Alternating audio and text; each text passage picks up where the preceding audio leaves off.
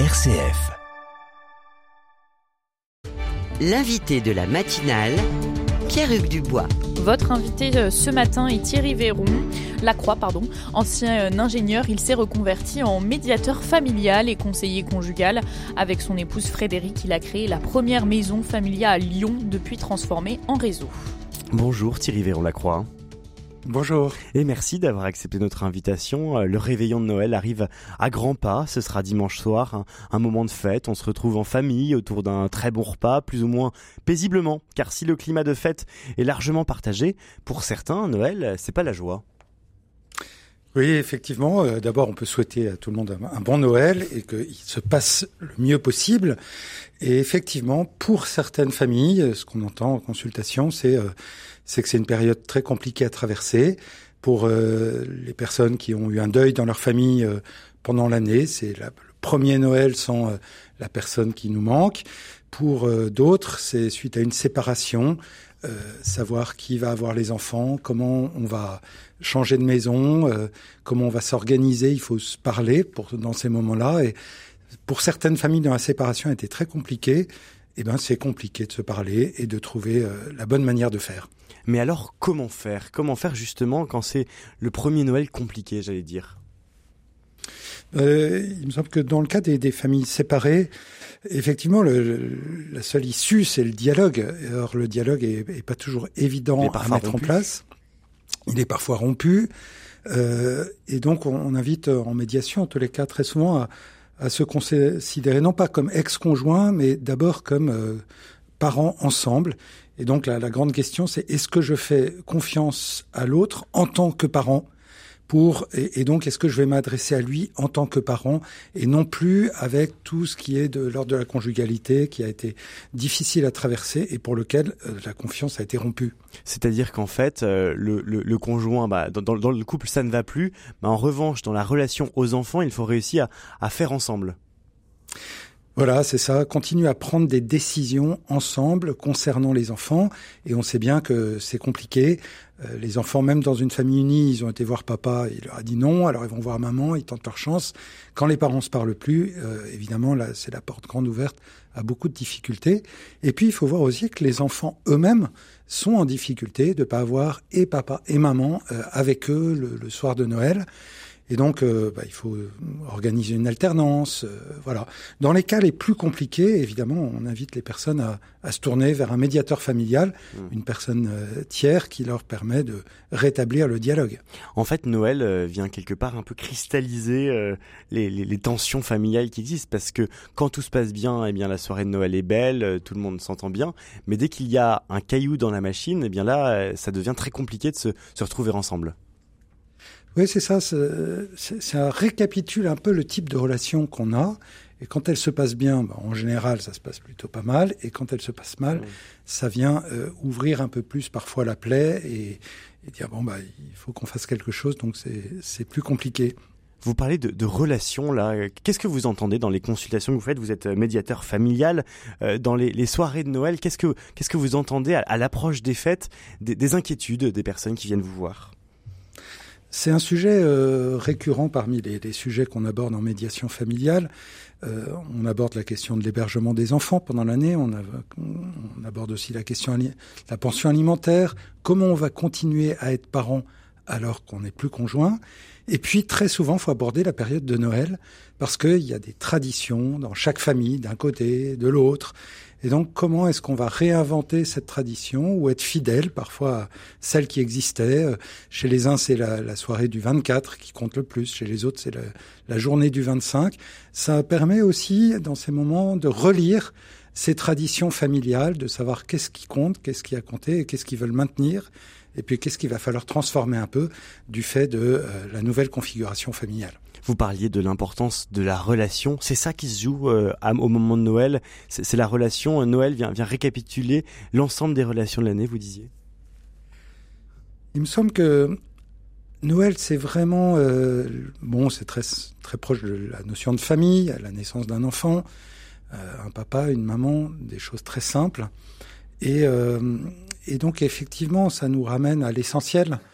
Euh, et c'est aussi la question de quel est le cadeau essentiel qu'on peut se faire Et il me semble que le cadeau essentiel qu'on peut se faire à Noël, c'est la qualité de la relation. Profiter de ce moment très particulier, de ce moment pour en faire un moment de qualité. Qu'est-ce qui fera la qualité de ce moment? C'est la qualité des relations qu'on va instaurer. Et il me semble que la qualité des relations passera d'abord par quelque chose que le monde aujourd'hui nous empêche souvent de faire, c'est la qualité d'écoute de l'autre. Euh, je crois que c'est un, un, très beau cadeau à faire au, à notre entourage, à ceux qu'on voit pas souvent.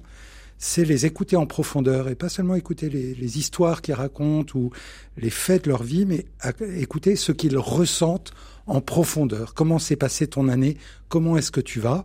Après, bon, les, les, politesses et les retrouvailles, euh, voilà, euh, avoir cette qualité d'écoute envers l'autre, je crois que c'est un magnifique cadeau à faire à ses proches. Ça nécessite de l'empathie?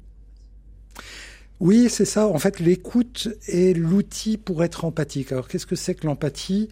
Euh, C'est être en mesure de rejoindre l'autre dans ce qu'il ressent pour qu'il ne soit pas seul à ressentir ça. Et à ce moment-là, celui qui est écouté se dit ah je suis pas le seul à ressentir ça. Et, en fait, le, grand problème de, notre époque et, et c'est pas nouveau. En hein, 2010, euh, grande cause nationale, la solitude en France. On est 20, 13 ans plus tard. Euh, c'est encore, il me semble, quelque chose qui devrait faire l'objet d'une grande cause nationale, parce que la solitude, elle est de plus en plus fréquente aujourd'hui. Et même dans une soirée de Noël où on est très entouré, certains peuvent ressentir de la solitude. Vraiment? Justement, quand ils sont pas, bah justement quand ils sont pas écoutés, quand ils se sentent euh, ben, euh, juste euh, là, mais, euh, mais sans une proximité de cœur avec euh, le reste de, de, la famille. Et donc, euh, on, on, ils, ils, sont là, mais euh, font partie un peu des meubles ou ils sont, mmh. ils se sentent seuls. Et c'est ça qu'il faut peut-être peut éviter ce soir-là. C'est vrai qu'on a évoqué le cas des familles recomposées, on a moins évoqué pour le moment le, la solitude. Que dire aux personnes qui souffrent de solitude, qui sont éloignées de leur famille justement, lors de ce, ces retrouvailles, de ce réveillon où les familles sont rassemblées, il y a des personnes qui sont seules. Que faire pour elles? Voilà. euh, il me semble qu'il y a beaucoup à faire. Il y a d'ailleurs pas mal d'associations qui organisent des, des réveillons solidaires, des, des, réveillons solidaires, des déjeuners du, du 25 euh, pour que personne ne soit seul. Donc ça, c'est déjà toute une partie, c'est ce qu'on peut faire, mais il me semble que ces personnes-là, euh, si elles en ont les ressources, si elles en ont les capacités, c'est intéressant qu'elles s'interrogent sur qu'est-ce que je veux vivre et où est-ce que je peux le vivre. Et il me semble que là, euh, j'évoquerai deux pistes. La, première, c'est euh, ben, rejoindre les, lieux associatifs qui proposent justement des repas, des, choses ensemble. La deuxième, c'est se mettre au service justement de ces lieux-là. Oui. Euh, pas, pas uniquement pour, euh, pour être euh, ceux qui vont en profiter, mais en profiter d'une autre manière en se mettant son, au service. Et puis j'aime bien cette histoire de cette personne qui, qui un jour se lève le matin et, euh, et elle croise quelqu'un sur son palier qui lui sourit. Puis euh, dans l'ascenseur, une autre personne lui sourit. Puis dans la rue, toutes les personnes qu'elle croise lui sourient. Et dans le métro aussi. Elle se dit, mais qu'est-ce qui fait que ce matin, tout le monde me sourit? Et, en fait, elle réalise que c'est elle qui, depuis le début de la matinée, sourit à tout le monde. Et donc, elle renvoie, on lui renvoie son sourire. Et il me semble que c'est un peu peut-être la posture intérieure qu'on peut avoir pour Noël, c'est de se dire comment est-ce que moi je vais prendre je vais je vais anticiper et c'est va être moi le premier qui sourit, moi le premier qui accueille. J'ai envie d'être accueilli, ben, que j'accueille l'autre. J'ai envie d'être écouté, que j'écoute l'autre. Voilà, faire aux autres en fait ce qu'on aurait envie qu'ils nous fassent.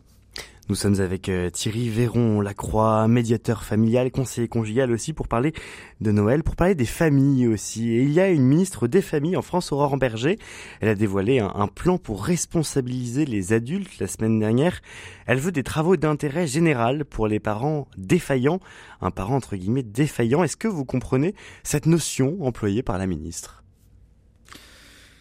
C'est d'abord c'est une notion qui est pas du tout déterminée euh, dans le droit, donc euh, je pense que ça va être assez compliqué à mettre en œuvre. D'autre part, euh, en 14 ans d'accompagnement des couples et des familles, j'ai jamais rencontré de parents défaillants, sauf cas de, de, de, parents que je qualifierais de défaillants. J'ai rencontré des tas de parents qui étaient en difficulté, des tas de parents qui étaient maladroits ou qui savaient pas tellement s'y prendre parce que eux-mêmes avaient eu des parents euh, qui n'avaient pas eu des méthodes éducatives euh, vraiment ajustées. Et j'ai toujours vu des parents qui aimaient leurs enfants et qui voulaient bien faire.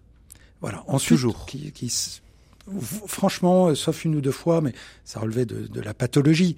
Euh, et donc, je, je, crois que entre une idée qu'on a dans, dans, un bureau et puis la réalité qu'on voit sur le terrain des familles, c'est le réel qui, qui, qui envoie balader l'idéologie et qui, et, qui nous dit ce qu'on a à faire, c'est-à-dire se faire proche, écouter les difficultés de ces personnes et voir comment on peut les accompagner pour un progrès dans le champ éducatif.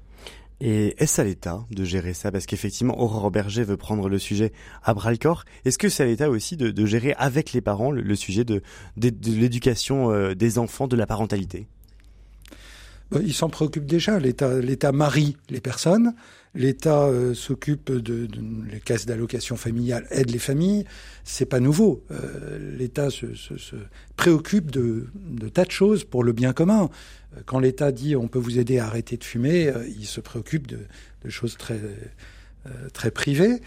donc c'est pas nouveau. Il se préoccupe de la santé des personnes et là il s'agit de la santé relationnelle. Mmh.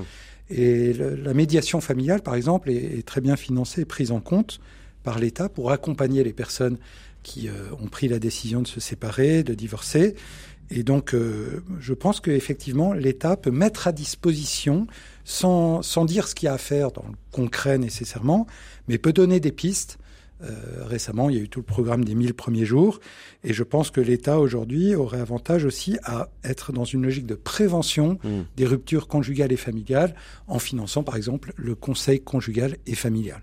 Et à nouveau, on revient sur l'importance de la relation qui décidément est le fil, rouge peut-être pour ces retrouvailles familiales qui s'annoncent. Merci beaucoup Thierry Véron-Lacroix. Je rappelle que vous êtes conseiller conjugal, médiateur familial. Vous avez notamment créé le réseau Familia. Et merci à Antoine Picot pour les moyens techniques.